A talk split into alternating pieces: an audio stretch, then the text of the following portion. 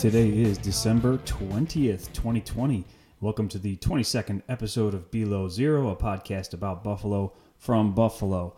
I'm Adam, and I'm going to bring you the latest Buffalo happenings, including sports, politics, music, and everything else in Western New York life. So, hope everybody enjoyed the Bills game last night. I know I did.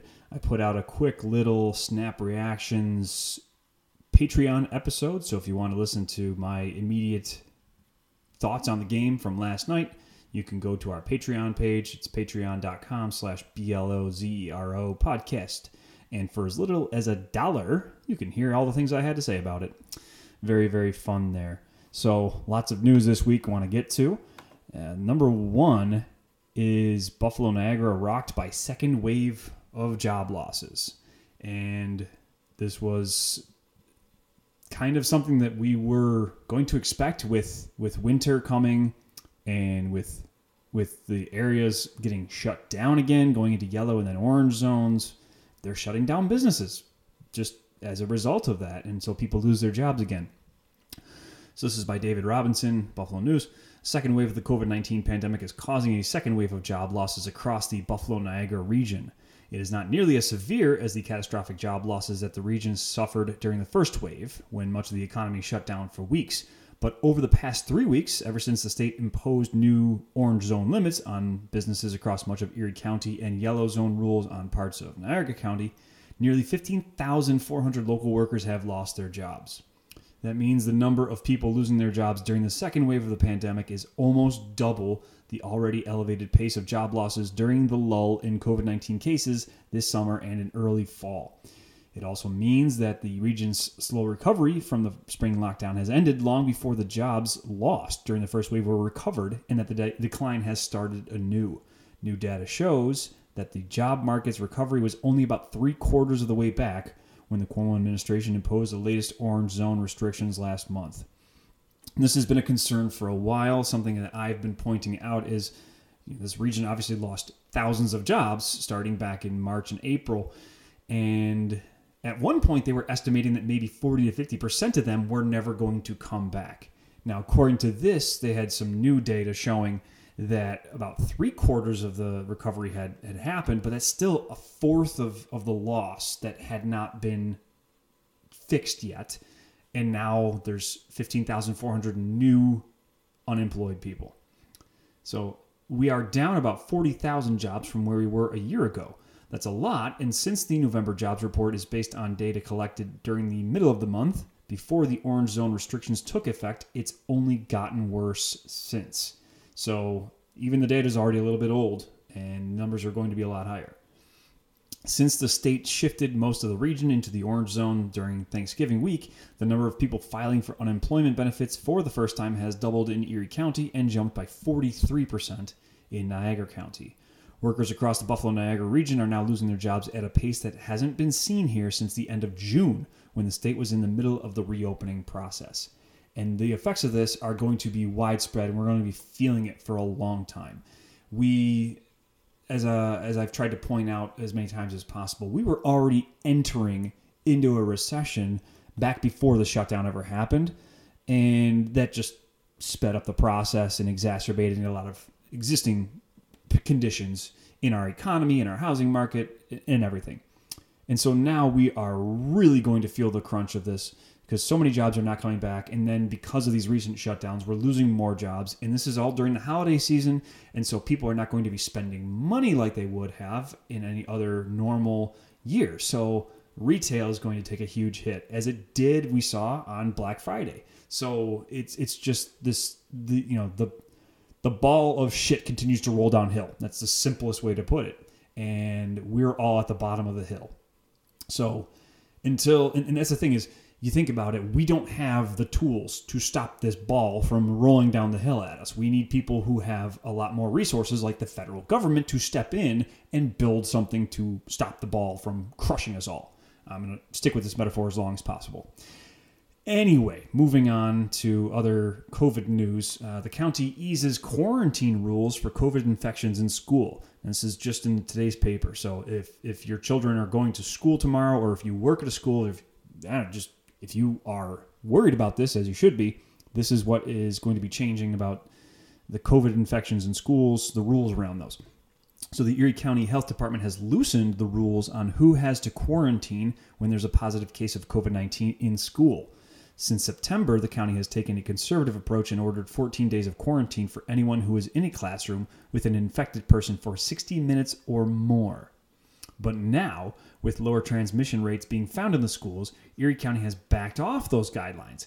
Instead, it will require quarantine for anyone within six feet of an infected person for more than 10 minutes. So they don't mention masks or anything. It's just if you are within six feet of that person for 10 minutes or more, then you have to quarantine. And this, this is based on data they're saying, of course, that the transmissions in schools are lower.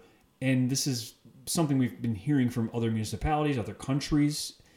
But the problem is, is that you're putting staff at risk as well. You know, this is still going back to the idea that if we would just let if we just paid people to stay home, make their children stay home just for a few weeks, this could have all been over and people would stop getting sick. But because they are so desperate to open the economy, because God forbid the money stops moving around, that you know, they have to force all these things back open the best way they can. So they're being guided by the data, but the data is always backed by dollars. So that change should reduce the number of students and staff forced to miss out on in person instruction focusing just on those who came close to an infected person rather than everyone in the room. And the reason they did everyone in the room previously was because droplets stay in the air and they move around a room depending on the air circulation. So I guess what they're saying is that the children are not sharing it as much as they had originally thought they would. It may also keep schools from having to close temporarily because too many staff are forced to quarantine at home. Now, now, everybody did this though. So, just across the border in Niagara County, the health department consulted with school superintendents and made the decision to keep the 60 minute in the same room rule in place, said Daniel Stapleton, Niagara County's health director. Uh, so, that's interesting. Niagara County is only yellow, uh, but Erie County is largely, quote unquote, in an orange zone. And we are loosening our restrictions in school rather than maintaining them. So, a three member epidemiology team from the Erie County Health Department reviewed the last three months of COVID data from schools, according to Gail Burstein. And the team found staff, not students, were overrepresented in the caseloads. We believe students are compliant with the rules, Burstein said.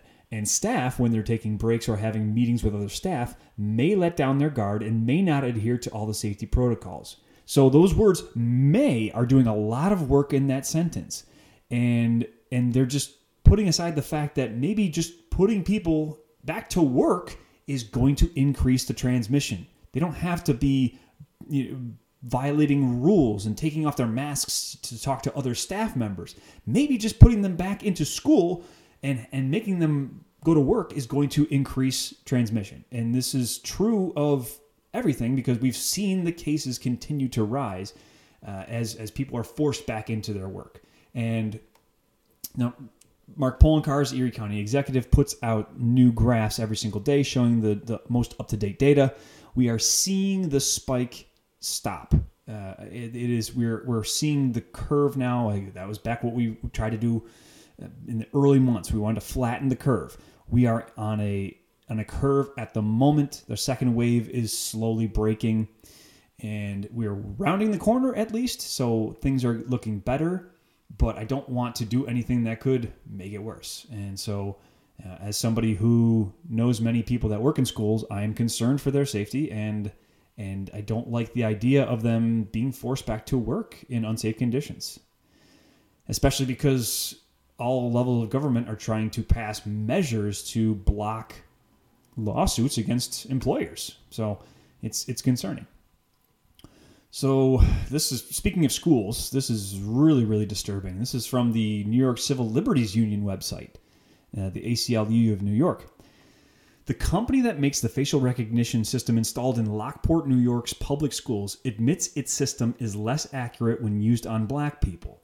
It claims the algorithm the system uses to identify people misidentifies black men twice as often as white men and misidentifies black women 10 times more often than white men. That's not exactly reassuring, but an independent audit of SN Technologies' system obtained by the NYCLU found that the real numbers are even worse. The audit said that the system misidentified black men four times more often than white men, and black women 16 times more often. And so, this is an ongoing problem in the world of technology, Silicon Valley, and it has been for years, but it's been flying under the radar largely because these stories don't get a lot of nationwide attention. And the problem is, is that when these the algorithms people think oh it's just a computer program it can't possibly be racist but those are written by people. And people have their own inherent maybe unknown biases. And those end up in these in these algorithms in these programs. Uh, one of the famous ones I saw maybe about a year ago was when they had those facial recognition technologies on a Snapchat or you know one of those apps where you hold it up to somebody's face and it puts something funny on their face, uh, and they did it to a black man who was standing there and nothing happened because it didn't recognize him as a person, and so we're seeing anything with facial recognition technology is going to be a problem, not just because it's very creepy Big Brother stuff, but because these inherent biases end up in the algorithms. And then these systems are completely racist. So the audit does not address the algorithm's accuracy on children, but multiple studies have found racial recognition is particularly faulty when used on young people. All right. These are written by adults and they probably don't think about making sure the programs recognize smaller faces or different shaped faces. So, documents we reviewed also show that the system has misidentified objects as guns. That's especially worrying because these types of misidentifications could lead to police officers being deployed to a school expecting a live shooter incident. Even if there is no actual shooter in these situations, police arriving expecting one has the potential to traumatize students and potentially put them in danger. So, yeah, facial recognition technology in schools gets a big thumbs down from me and many other people who were trying to stop Lockport from putting this into effect in the first place. And we, we hate to say we told you so, but it's when it's blatantly obvious that things are not going to be what they say they are, you know, you, you have to listen to the people who are telling you don't do it. Now, moving into some political stuff, this is this was really infuriating, to be honest. Uh, sheriff candidate says he'll refuse to enforce some laws. So I, I just to start, uh, the sheriff shouldn't even be an elected position. I think it's it's it's not supposed to be political, and you know, putting aside whatever you feel about law enforcement, we shouldn't be trying to elect somebody to that position. It, it's it you're politicizing something that is just going to end up with problems like this. You're you're opening it up to people who as long as we have a sheriff, it should be somebody who is qualified, and and this person's obviously not.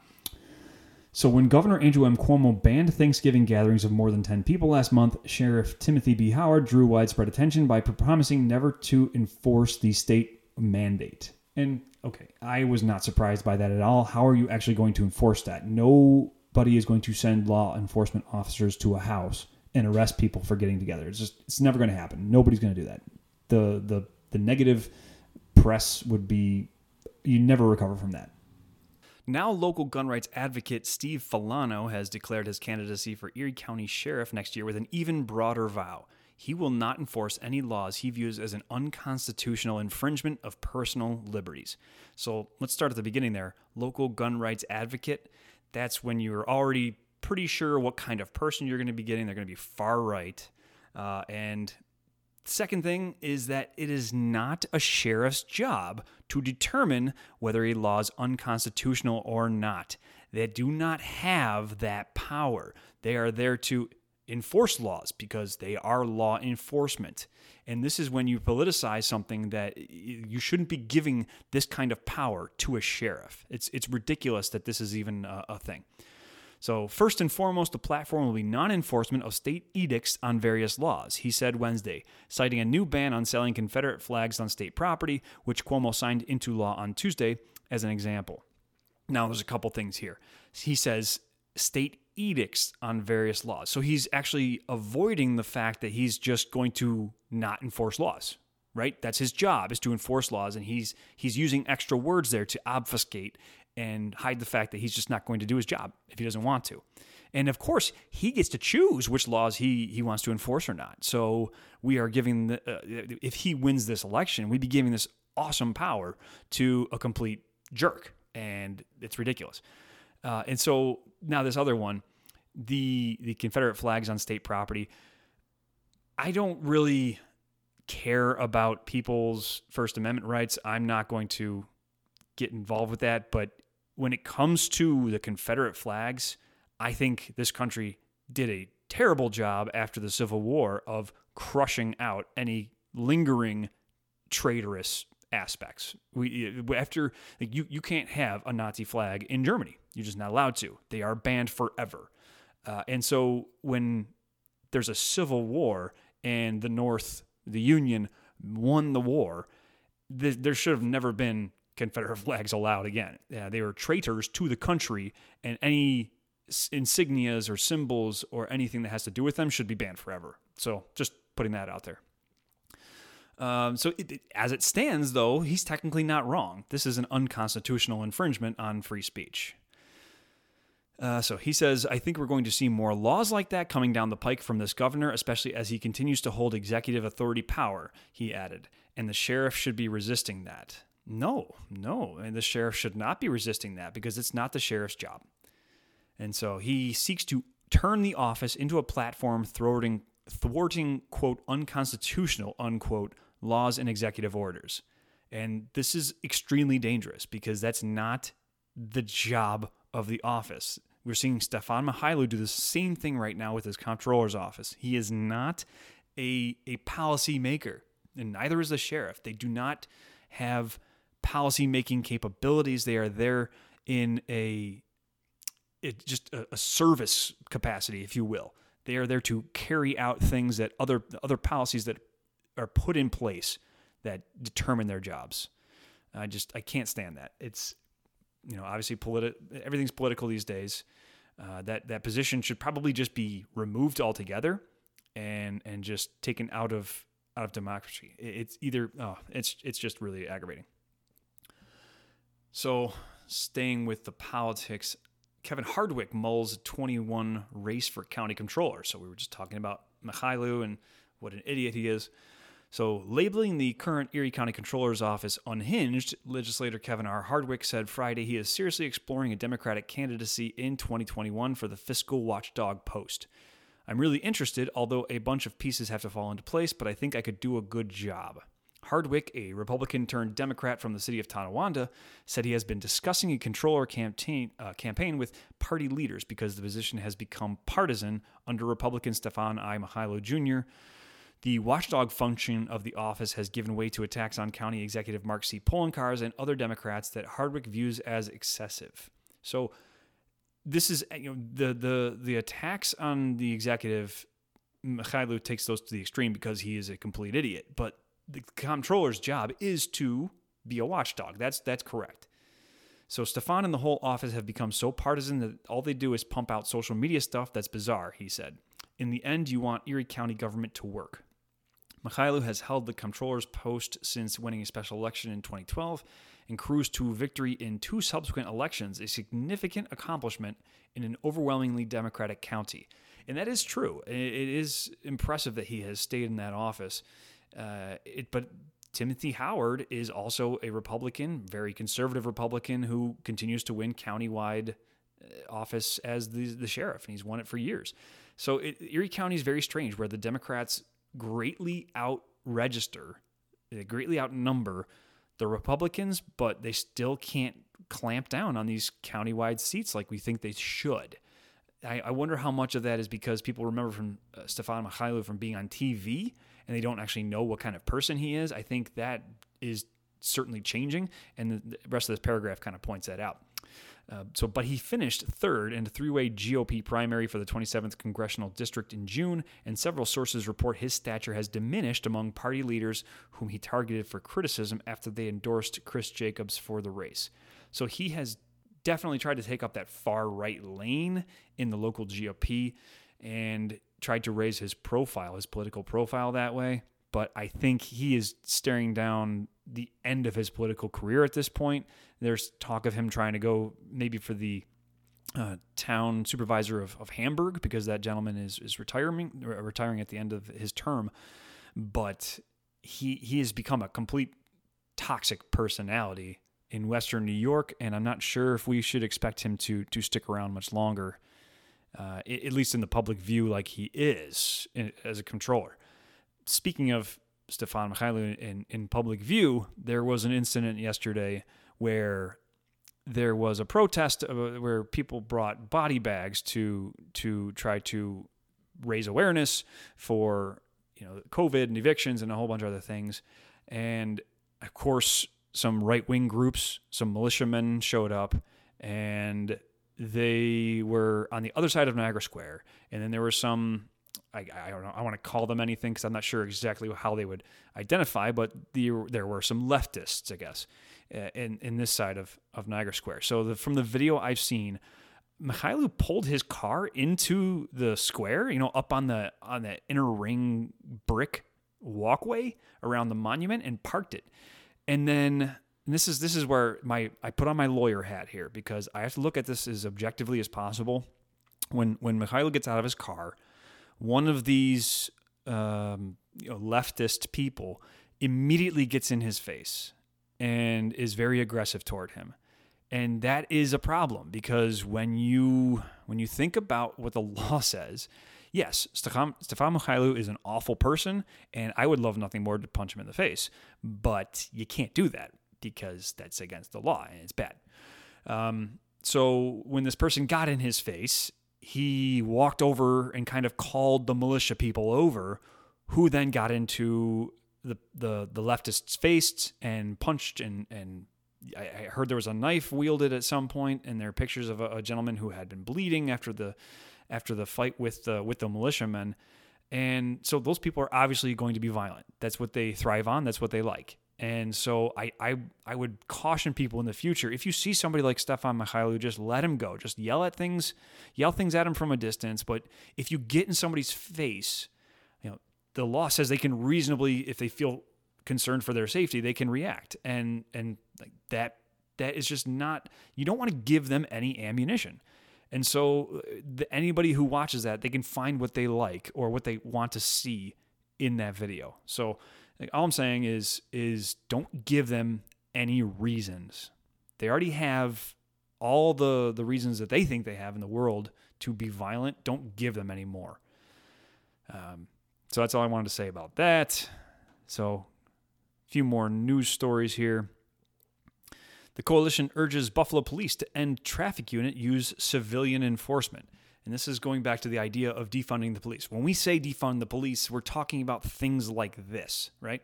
So, following news this week that the Buffalo Police Department is disbanding its traffic division, a local coalition of advocates for defunding the police are calling for the city to stop police enforcement of traffic altogether. Instead, the Fair Fines and Fees Coalition suggested Thursday during a virtual video news conference that the city form a civilian traffic enforcement department whose members would be unarmed. Right? Taking the weapons out of a situation immediately de escalates. The group also called for the city to transfer the police officers who were in the traffic division to other civilian jobs within City Hall or eliminate the positions completely. Members said the money saved could go toward traffic calming design measures, such as creating protected bicycle lanes and making driving lanes narrower, which encourages safer, slower driving as opposed to penalizing drivers. And the other point that this this coalition likes to make is not everybody is punished the same way by a fine or a fee. So punishable by a fine simply means legal if you're rich. Uh, a thirty dollar parking ticket means a lot different to somebody who has a million dollars in the bank than to somebody who has a hundred dollars in the bank. Right? A thirty dollar ticket for some person could be the thing that ruins their life because maybe they have very very shoestring budget and that $30 parking ticket, they can't pay it because they are really, really tight right now. And so they let it go. But then it becomes $45 and then it becomes $90 and then they send it to collections and then there's a mark on your license. And then if you get pulled over for rolling through a stop sign, then they see your license is suspended. Then you end up getting arrested. And it's just a $30 parking ticket could be the the thing that just ruins somebody's life.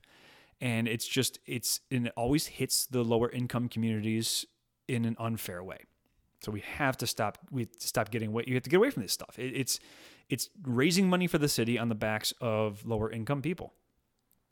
So the coalition, made up of members of groups including the WNY Law Center, Partnership for the Public Good, Go Bike Buffalo, and WNY Peace Center, wants the city to curtail the use of ticketing and fines. Instead of extracting millions of dollars from the poorest communities, that money should go into just streets, said Jolanda Hill, a paralegal with the WNY Law Center. The groups also say that transferring police officers to districts likely won't save much money, right? So this is defunding the police. We have to put money into things that will alleviate the problem in the first place. And I think of if we have a, a police officer hiding and then somebody speeds past them, they go out and get them. Why don't they just sitting out in the open? Because people then slow down and they don't speed. So it, it's just you're, you're uh, it's it's it's um we have to get away from punishing people rather than trying to prevent the problems in the first place. And to, to the point, they're talking about bike lanes and protected uh, some you know barriers so that uh, people don't hit people on bicycles because it's it's a bigger problem in other cities. I will say, especially in New York City, about people on on bikes being killed by drivers. But it's always an issue, and it's always a safety issue. And there was a story recently where they put up some barriers to separate cars from bikes on a street. And so many cars were hitting the barriers that they took the barriers out. So it was working. That was working. It was saving lives because people were hitting the barriers. If the barriers weren't there, they would have been drifting into the bike lane.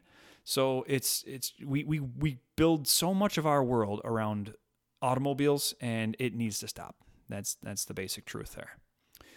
So, a few more things here. Uh, Uniland scraps trade hub plan for solar panel farm in South Buffalo. So, not a huge story or anything, but I'm just bringing it up to point out that when they announced this this trade hub plan, it was everywhere in the news. It was being tweeted out by every single local official who had anything to do with it. Everybody was touting this amazing thing. It's going to be such a game changer. And now that they're scrapping it, the only thing I've seen is this little article in the Buffalo News on page B4. So none of those elected officials were tweeting about it that I've seen. And it's just, they will use as much as possible to say, look at the things I'm doing for the region. Look at all the jobs this is going to create. I'm helping create jobs.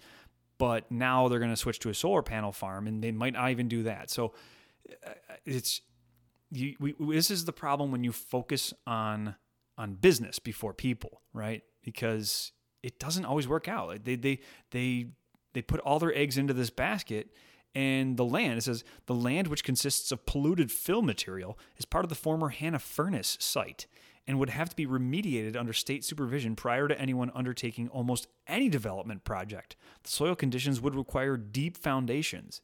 And so they should have known or must have known this back when they announced the plan.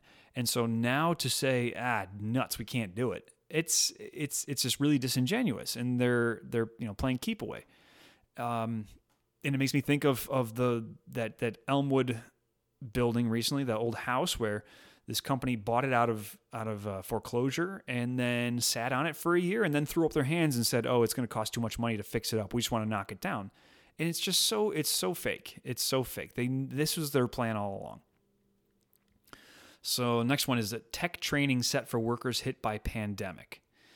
Local residents hurt economically by the COVID 19 pandemic can sign up for free technology and digital skills training designed to improve their job prospects.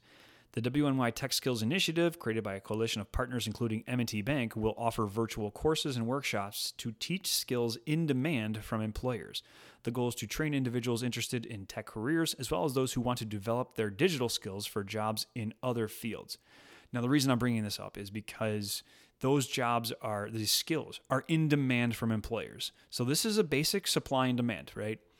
If there are a few people who have this very niche specialized skill, those people can demand higher wages because the companies are are more desperate for them to work for them. So that's that's good. It's good for the worker because they have a specialized skill. Now, if you start to train other people in that skill, Now there's more people going for the same number of jobs. These these jobs are not just going to magically double or triple. So when you're flooding the market with more people trained in the same skill, it's going to necessarily depress wages for that skill. It makes me think of when when everybody said, "Oh, we should." Uh, everybody, uh, it was a lot of liberals and Democrats, maybe five to ten years ago, were talking about having ex miners, you know, coal miners. We should teach them how to code. Well, the problem with that is coding is, like I said, a specialized skill. And if you it, it's it's a good paying skill for for certain areas right now. And if you start training new people on that you are necessarily going to uh, increase the competitiveness in that field drive down wages. So it, it's it's it's a very cynical way to control the market and depress wages and save money uh, so the new program is part of the Tech Academy that M&T is launching as part of its Tech Hub at Seneca One Tower. M&T is working with a company called General Assembly to serve as its educational partner for the Tech Academy. The Tech Skills Initiative will work with community organizations to identify and support potential students for the program. There will be a focus on people facing job losses or reduction of work hours due to COVID 19 and groups with historically low representation in tech women, people of color, and veterans. The Tech Skills Initiative will teach skills such as data analysis, digital marketing, and software engineering. And so I'm not trying to say that people shouldn't try to do this because if you don't have a job, you don't really have much of a choice. You have to do something. And if you're one of the first ones in, maybe that means you get one of the first jobs, your wages will be really high. But over time, you know, th- this is something that I personally experienced when I left law school because over the past 20 to 30 years, law schools have been ramping up on the number of people they're taking into their classes and they're just churning out lawyers. They're churning out people who have graduated from law school.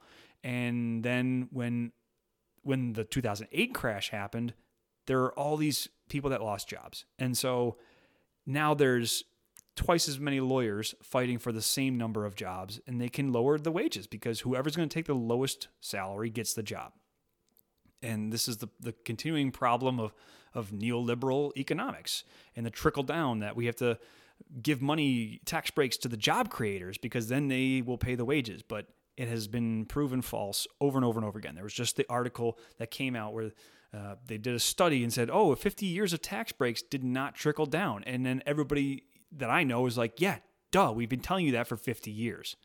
So it's time to get away from these old models of eco- economics.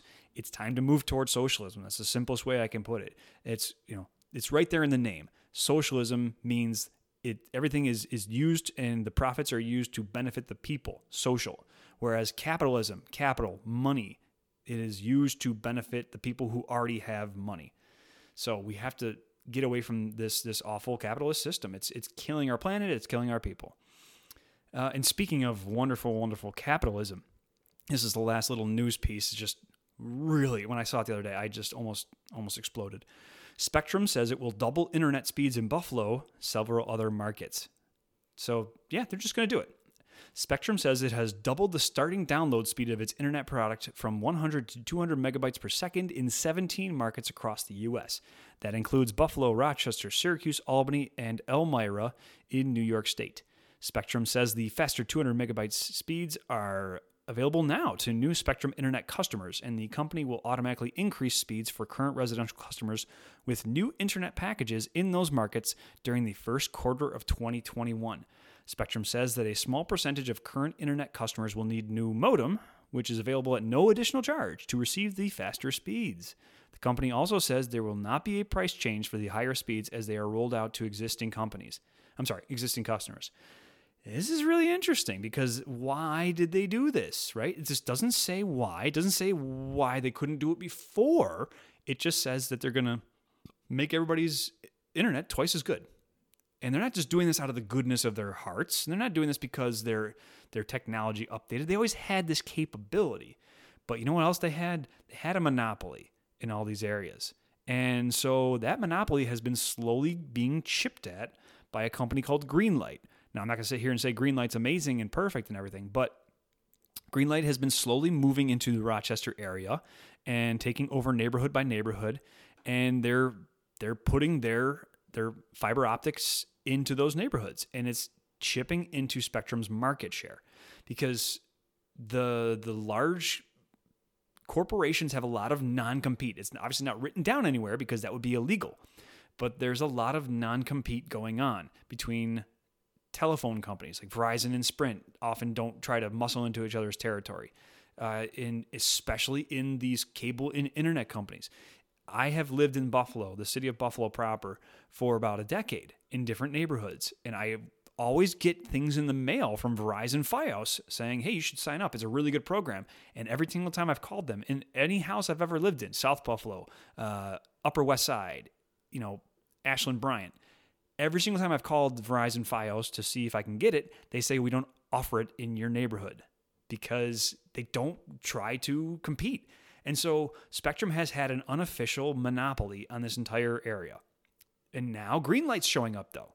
Greenlight is has identified neighborhoods in Buffalo that they're going to start rolling out their internet. And that is really exciting because it is going to capitalists love to tell you that markets are competitive and that is good for everybody, but it never works like that in reality because they know just as well as everybody else that having a monopoly means you can charge whatever you want and you don't have to even improve your product. But now that the monopoly is threatened, Spectrum has to do something about it. So they're going to make their product better, they're going to make it faster, and they're going to do it for free because they're losing money. And that's what the golden rule is. Is it's always about the money. So yeah, yeah, lots of news this week, but I wanted to make sure that I got to everything there. And we're going to finish up with just a little talk about some sports and a couple pieces of opinion writing that I thought were either really good or really bad that I wanted to share with you. So, yes, the Bills won last night. They destroyed the Denver Broncos. They are the AFC East champions. And I am pretty excited about that. I know I, if, if you want to hear more about my thoughts from the game, you, like I said, you can check out the Patreon. But I am ready for the playoffs. I am really, really ready it's time to put aside that goal. I mean, we, we, we had the longest drought of, of non playoffs seasons, right? And we broke it. Sean McDermott came in here, turned the team around, we made the playoffs, right? And then we went back to the playoffs again last year and we lost again. And then we are the winners of the AFC East this year. So we keep accomplishing new goals, but now we've got to win a damn playoff game. And I really like that in the locker room after the game last night, Josh Allen was circled up with his teammates and he said, you know, they're wearing the t-shirts, they've got the hats on, the AFC East all over it. And he said, I want the one that says effing Super Bowl champs. I love my quarterback to say that because he knows that the goal was not to win the AFC East. The goal isn't even to win a playoff game. It's to win all the playoff games. So next step for this team, we have to shoot higher now. We can't just be happy with the AFC East Championship. I'm going to love it. I'm going to revel in it. But the Patriots have won the last, what, I don't know, Baker's dozen in a row. So yeah, it's time to shoot higher. We have to act like the big boys. We have to we have to shoot higher. Another disappointing thing was the end of the UB Bulls football season. I, am not sure the, the season's over. There are probably going to be bowl games, uh, but they did not win the MAC division or league championship game, which is kind of strange because they were just walking all over most teams this year. They only had to play five games, but they went undefeated. And running back Jaret Patterson was in the Heisman Trophy conversation because he ran for over a, th- a thousand yards in only five games. Uh, and they lost the MAC title game to Ball State 38 28. It was sloppy football at the end of the first half where they gave up a couple quick touchdowns to Ball State, and that was pretty much the end of the game. They never really got back into it after that. And their usual high flying or ground ground and pound offense was was shut down. So a disappointing end there. It really looked like they were ready to take another big step and take that championship and then maybe garner a, a, vote or two in the college football rankings. They they cracked into the top 25 for the first time ever this season, and they just couldn't follow through when it mattered most. I think uh, Mike Harrington of the Buffalo News had his piece on it, and I think he he summed it up pretty bad, uh, pretty well that it was just a bad game at the wrong time. They having good games all year, and then they just they laid an egg right when they weren't supposed to. The worst time to do it. So that is unfortunate, of course. Now, there are a couple, a, a few opinion pieces I want to touch on here. So the first one is from a few days ago. Rod Watson from the Buffalo News. He's a really, really good writer. I almost always agree with him. And this one is open container law repeal should be a no brainer. So he says, in the scope of major police reforms being demanded across the nation, this one may not sound like much. Repeal Buffalo's open container law. Surely there are more important issues. But maybe not because, upon closer review, it's clear that this law is a window into all that is wrong with policing in America. Its enforcement is discriminatory, arbitrary, and creates needless and potentially hostile interactions with citizens that can poison relations between cops and African Americans or other people of color. So, using the Freedom of Information Law, repeal advocates got data on the number of citations issued in 2018 and 2019 for violating the city code provision that prohibits, quote, drinking in an unlicensed public place or vehicle in a public place, unquote. Aidan M. Ryan, a law firm strategic communications advisor, mapped the addresses of those cited and, not surprisingly, found that enforcement is concentrated in the heavily black portions of the city, such as the Martin Luther King Jr. Park neighborhood. He contrasted that with the lack of enforcement at venues like Shakespeare and Delaware Park or the St. Patrick's Day Parade along Delaware Avenue. So, places where people drink like crazy. Of the 39 people busted for having an open container of alcohol or drinking in a public place, 32 were black. That's 82% in a city where blacks are only about a third of the population. That is just wildly dis- the disparate impact of this on, on neighborhoods is just stark. You, there's nothing else to say about that. It is it, it, it's a law that is supposed to be equal on its face, but is being carried out in a very racially discriminatory way. Beyond the number of citations, which may not seem like a lot, Ryan notes the larger and chilling impact such a policy and its uneven enforcement can have. He recalls a conversation with somebody from the MLK Park neighborhood who marveled at going to Delaware Park and seeing people openly consuming alcohol with no thought of being cited. Yet in his neighborhood, people knew they couldn't even open a beer on a hot afternoon without looking over their shoulders. And that's because they are over policed. We send our police to certain neighborhoods, and it's this vicious cycle of, well, if we send more police there, there'll be fewer crimes, but they're going to over police that neighborhood, and then they find more crime. And this is borne out in the data over and over and over again. So Rod says, let's be clear, we're not talking about letting people get drunk in public. There already are other laws against that. We're talking about people being selectively penalized for having a beer or glass of wine, some of whom can least afford fines maxing out at $157.50, while their fellow citizens in other neighborhoods are exempted. The open container law seems to be based on the broken windows theory of policing popularized in New York City and elsewhere in the 1980s. Adherents claimed that cracking down on these so called quality of life crimes would, in turn, reduce more serious crime. The theory has since fallen from favor as critics note it merely ensnares more people in targeted neighborhoods with no commensurate impact on crime. In fact, the encounters and ticky tacky charges it spawns can lead to tragedies like those that befell George Floyd, Eric Garner, and others. Yes, the broken windows theory is garbage, it's absolute nonsense. And I remember when I first learned about it back in law uh, in, in my undergraduate schooling, I was a criminal justice major at RIT. I thought, oh yeah, this this sounds like it makes sense. And this is yeah, 2004, 2005, and Rochester had been going through uh, about a decade of really, really high murder rates and crime rates, and I thought, yeah, this makes sense. Uh, yes, if you put uh, a car with broken windows into a neighborhood, everything deteriorates around that car because if you don't care enough to fix the car, you don't care enough about the neighborhood. And that made sense to me in that moment. But then you realize that no, if you leave a car with broken windows in a neighborhood and it doesn't get fixed, that probably means that there's a lot of poverty in that neighborhood. And poverty is the number one predictor of crime. And so if you address the poverty underlying the problems in that neighborhood, then you don't have to worry about a broken window. It's just not the issue that they're making it out to be. So, really good stuff from Rod Watson there. Now, this one is from Bob McCarthy. He does the he's the political beat guy for the Buffalo News. It's uh, from today. The pandemic's petitioning threat. So this is a problem that I ran into last year when I, I petitioned to run for assembly, and of course the shutdown threw everything into disarray.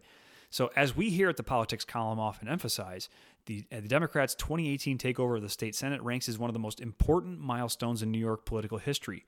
All kinds of changes stemmed from a capital now dominated by Dems, including a, a revised political calendar that moved party primaries from September to June.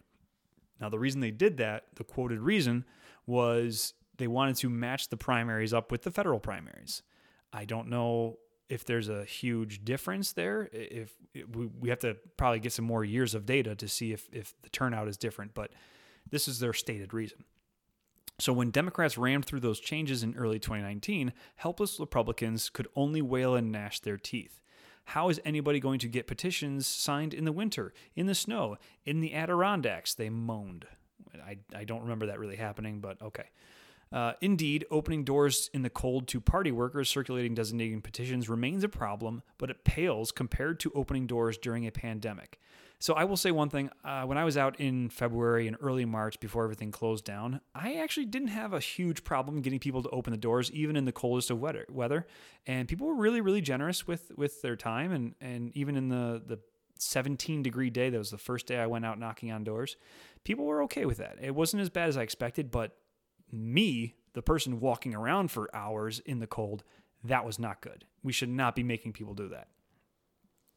So now political honchos like Erie County Conservative Chairman Ralph Lorigo wonder how the state will handle the situation with the 2021 political season fast approaching. Right now, parties are slated to begin carrying petitions for June primaries on February 23rd, which is why candidates for major offices like sheriff are already maneuvering for party endorsements. Lorigo calls it a terribly undoable situation. I don't see people opening their doors to sign several pieces of paper, he said. And this is certainly going to be a concern. Uh, when we were in the middle of our petitioning back in March, and the we were always waiting for things to get shut down because we could see COVID coming. It was always this thing that was down the road, but you hadn't gotten there yet. You could see it in the distance. You could see it coming. And so then they cut the they cut the number of signatures we had to get. We we, we had the team ready to get hundreds, and we we were able to to get on the ballot and everything. But there would have been no way to get signatures after the day that we stopped doing it, which was uh, right in the middle of March. And it's going to be an issue for for this coming year. Is are people going to trust each other enough to open the doors and sign pieces of paper? I imagine many will not want to use your pen. If they do, They'll have to go with their own pen, which is fine. It, but there there might be a huge depressed turnout. I'm not in turnout, but the number of signatures will be depressed because people will not want to do that. They're not they're not feeling safe. There's no way to say what will be looking like as far as COVID on February 23rd and going forward from there. But I can imagine there's going to be a lot of people who just won't do it at all, and and no, but nothing can change their mind, and that's that's certainly reasonable. I wouldn't blame them at all. So it all prompts the chairman's suggestion that Governor Andrew Cuomo uses emergency powers to return the state's primary date to September for this year, allowing petitions to be carried beginning in June, which would be great because that's when the weather is warmer and the uh, infection rate will be lower just naturally because people will be able to be outside more and distance from each other and also the vaccine. So, you know, and maybe in the next sentence, and maybe just maybe a new vaccine will start taming the coronavirus. And in parentheses, Cuomo's office did not return inquiries on his plans. And this has been his MO. He really waits until the last second. He never tip, tips his hand or lets anybody know what he might be thinking about doing. When it comes to this stuff, it's always kind of last second. Oh, and here's what I'm going to do, especially with the uh, extending eviction moratoriums or or or when he was talking about what to do with schools, he was always waiting until the last second to to get news out on those things. So we need to find out soon because there are a lot of people who are going to be relying on that information. So now the last thing, I, I know I pick on this guy a lot because he is one of the dumbest people I've ever read, uh, but the Buffalo News keeps printing his articles, so I'm going to keep telling you how stupid they are. It is, of course, Marc Thiessen, and it is the, the headline Giving Trump credit for the vaccine is the best way for Biden to unite the country. I I can't imagine that. So this is always goes back to what I'm saying is these people tell you that this is this is what somebody should do because that's what I want. But can you can you really think that anybody any any average Republican voter would give a two damns if Joe Biden came out tomorrow and said, "Thank you, Donald. You've done a great job with something." They don't care. They absolutely don't care. This is only for Marc Thiessen and his small group of, of friends. That's who, that's who is talking here. He's not speaking on behalf of anybody but himself and a few elites in Washington. So it says Joe Biden promised in his victory speech to unite us here at home and told Trump supporters that he wanted to put away the harsh rhetoric, lower the temperature, and see each other again. There's one simple way he could show he is serious give President Donald Trump credit for the stunning success of Operation Warp Speed. I don't think it's very stunning. Uh, when you dump a bunch of money into into research, you can get some results. That's just how it works sometimes. So on Monday, the first Americans were vaccinated against SARS CoV 2. This is the greatest public health achievement in history. Uh, I would take I would take exception with that statement as well. I can think of at least a hundred things that are more important than uh, the first vaccinations. Uh, so, hey, yes, we're vaccinating people. It is momentous. I wouldn't say it's even close to the greatest public health achievement. Until now, the record for the fastest vaccine development was four years. Operation Warp Speed did it in nine months. That is impressive, but let's let's ask why they got it done so quickly. So, the genius of Operation Warp Speed was the decision to run the vaccine development process in parallel rather than sequentially. The Trump administration invested about $10 billion in eight vaccine candidates, purchasing hundreds of millions of doses of vaccines before they were approved, clearing away regulatory hurdles and putting a four star general, Gustav Perna, in charge of logistics and distribution. So the administration pledged $1.95 billion for the purchase and distribution of 100 million doses of Pfizer's vaccine, which began this week. It also provided $955 million to support the development of Moderna's vaccine and another 1.5 billion to support large-scale manufacturing and distribution of the vaccine. It also pledged to purchase 100 million vaccine doses each from AstraZeneca, $1.2 billion, Johnson & Johnson, $1.46 billion, and Novavax, $1.6 billion, all of which are in final clinical trials.